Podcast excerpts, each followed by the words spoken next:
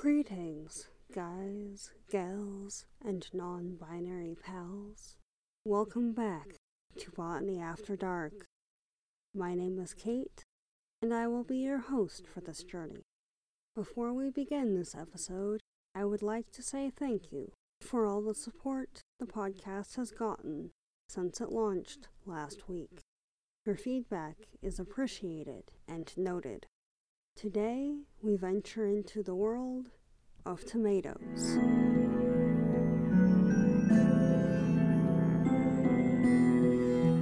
Let us begin with a brief history. Tomatoes are native to the Americas.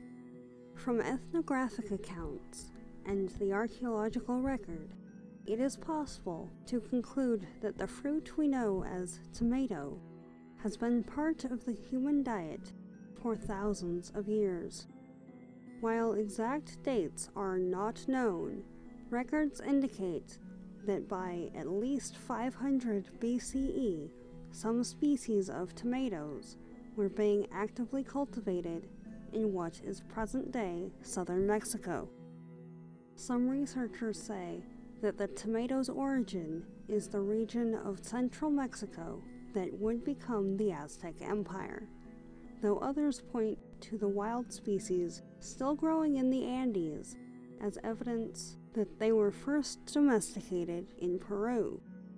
There are other theories that suggest simultaneous domestication and species presence, though it is most likely that while having Peruvian origins, initial domestication occurred in Central America. Until we find distinctive archaeobotanical evidence, it seems that ultimately both the time and place of domestication for the tomato are unknown. We do, however, know that it was not until the 1500s that European explorers encountered this fruit and subsequently returned to their homelands with it. According to accounts, the tomato was widely enjoyed in southern Europe, becoming a component in many regional dishes, especially in Italy and Spain, where it first arrived. However, as the fruit moved north through trade and travel, people began to be wary of it. In Britain, for example, the tomato was admired for its beauty, but was thought to be highly poisonous. Why, you ask? Tomatoes had been regularly consumed for most likely thousands of years prior to European awareness. What could possibly be the reason? The berries of this vine, which produces such often flavorful and fragrant fruits, have a highly acidic nature. While this is not often problematic unless an individual has a sensitivity to such acids, or a specific allergy to the plant, it bears noting in this instance. Most often, those falling ill directly after consuming this new food were from the upper classes, with their fancy pewter plates and cutlery. The common folk were fine, in this instance at least, but that is for another day that highly acidic juice tomatoes are known for, began eating away at the pewter, releasing the toxic lead contained therein. It is this that ultimately led to their demise. While a relatively stable compound for creating goods, it is also highly toxic. According to the World Health Organization, lead poisoning causes abdominal pain, constipation, headaches, irritability, memory problems, sterility, and peripheral neuropathy. In severe cases, these potential symptoms extend to anemia, seizures, coma, or death. It is no wonder, therefore, why the culprit was seen as this new and fascinating import rather than the utensils the aristocracy had used for centuries.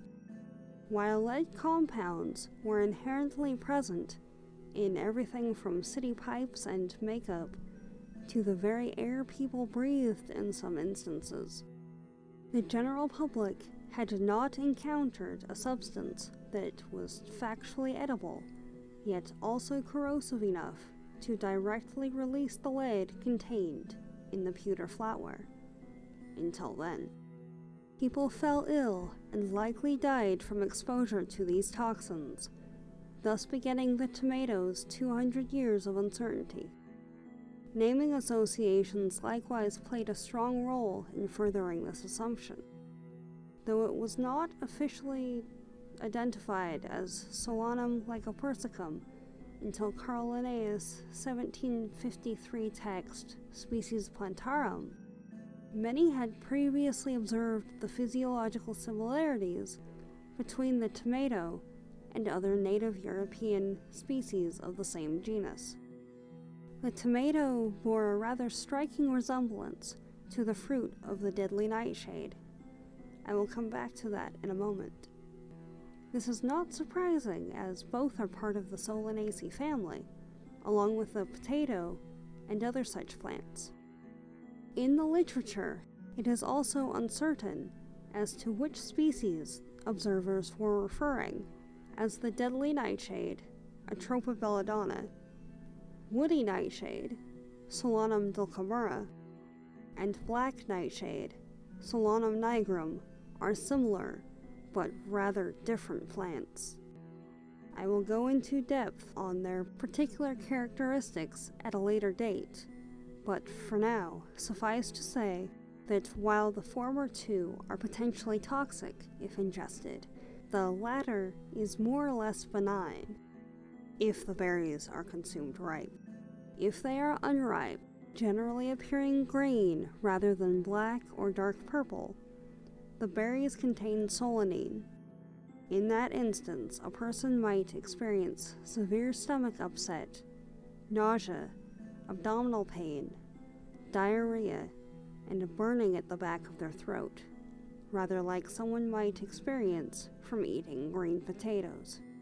This is not, however, a characteristic of ripe tomatoes though by the late 1500s, roughly 100 years after the fruit's introduction, most of France, Spain, and Italy were actively consuming them, creating complex national dishes with these new additions. John Gerard, an English barber surgeon, still believed them to be poisonous. Oddly, he was one of the first to cultivate them in England. In his highly plagiarized Herbal Compendium, published in 1597, Gerard characterized the tomato through the poisonous nature of its leaves and stems, which contain glycoalkaloids, among which is the previously mentioned solanine. As is readily evident, however, the ripened fruit poses no problems to most humans if consumed in a sensible manner. Returning to the naming structure and the tomato's resemblance to other European nightshades, it bears noting that the colloquial name for the fruit of the nightshade in several regions was the wolf peach.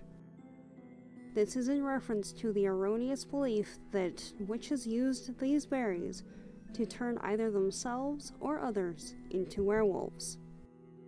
Additionally, prior to the introduction of the tomato, Poisons were sometimes coated in a palatable sweet confection and left out for wolves. It is supposedly this that French botanist Tournefort initially named the plant after, providing the Latin botanical name Lycopersicum esculentum. It translates to wolf peach, which was also the name Galen gave to those poisonous lures in the 3rd century CE though that designation was later changed. The inference remained, along with the subsequent correlations to the nightshade family. In its native habitat, the tomato was known for being nutrient rich and its seeds revered for both aphrodisiac and divinatory properties. It is unknown whether this was shared during initial contact with the Spaniards, though later the seeds were touted as aphrodisiacs in France. In the Aztec Nahuatl dialect, the tomato was called tomatl, which the Spanish then altered to tomate.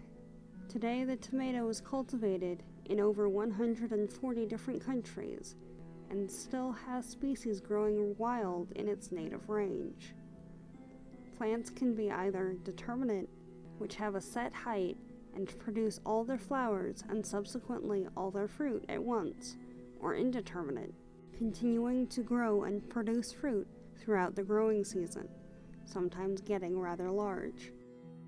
The stems and leaves of these plants tend to be covered in short, spiky hairs and often elicit a contact dermatitis response when in direct contact with skin. It is these hairs that facilitate the vining process, allowing the plant to better grip onto its support structure. These plants can generally grow 1 to 3 meters or 3 to 10 feet in height when properly supported on a frame or other structure. Their leaves can be either compound or simple, depending on the species and variety, though cultivars have a higher tendency towards simple leaves. It is the flower's appearance that are most indicative of other Solanaceae species, having fused anthers surrounding the pistil style. This allows the plant to be self fertilizing. Interestingly, Though most Solanaceae species share the distinctive downward facing flowers, often either dark blue purple or white, just under half are not able to self fertilize. This is an adaptive trait designed to ensure the genetic diversity of the species. Though it is often classed as a vegetable, the tomato is a true fruit, or more specifically, a berry. The tomato itself is formed from the ovary of a flower, each containing at least two cavities for seeds, though sometimes many more, as in the case of beefsteak tomatoes and the like. In the event that you would like to grow your own plants from seed, it is important to note that the seeds must come from a mature fruit and be dried or fermented prior to germination. Also, though tomato plants tend to be more heat or drought tolerant than some other garden species. Simply by being native to hotter climates, they still need certain particular care. When the soil is dry, for example, they need water, just as many plants do. However, often people overwater their plants, trying to make up for a short drought. Especially in the case of the tomato, this tends to wash away calcium present in the soil. As such, sometimes tomatoes begin to rot on the vine. Though there can be other causes, calcium deficiency is the most prevalent and most easily treatable. There will be links below, as there are for all my sources, but the most common cause of what is called blossom end rot is either a dilution of calcium in the case of too much water, or a lack of calcium in the case of too little water.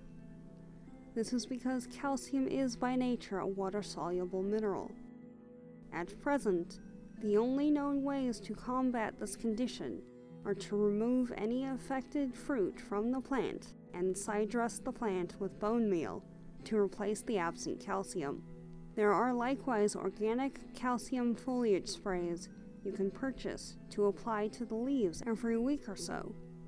This does not salvage already rotten tomatoes, though it does potentially stop the situation from happening to future harvests. One way to mitigate this is to mix crushed eggshells into the soil, especially around where the root ball of a newly transplanted tomato plant will grow.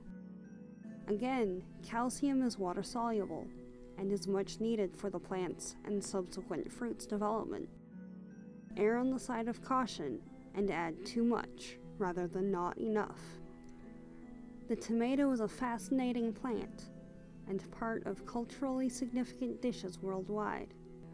It has a long and storied past, filled with falsehoods, intrigue, and uncertainty. Though today one of the most widespread and well known food crops, it likely started as an invasive weed, spreading from its Peruvian homeland northward into what is today southern Mexico, where it was cultivated into more prominent robust variants of its wild ancestors. Remember, though, that the plant's foliage is both toxic to ingest and can sometimes incite a severe rash if it comes into contact with skin. In instances such as this, while you may have identified the plant correctly, as present day tomatoes are rather distinctive and the fruit may well be edible, that that does not extend to the whole plant. Only certain creatures are able to eat the foliage and not experience significant detrimental effects. Just because it is natural does not mean it is consumable. If you look in the episode description, there are links to my blog and YouTube channel where I talk more about plants, as well as my Patreon and relevant social media links. To that end, I would like to thank Rob Nelson for being a Patreon supporter. He runs Untamed Science, a channel discussing and supporting biodiversity and conservation efforts, which is linked below. Also, if you would like to start your own podcast, I would recommend Pinecast. It is the platform I am using, and while I have only been posting for a short time, creator support has been comprehensive and swift, and the interface is easy to navigate. Though the service is free, that version only allots for the upload and posting of 10 episodes at a time. If you do decide to upgrade, you can use coupon code R-A19FE9 for 40% off for 4 months and support Botany After Dark. To all my listeners at home, work, or somewhere in between, thank you for tuning in. I'll talk to you next week about Poison Oak. Should be an interesting show. Have a good one. This is Kate, signing off.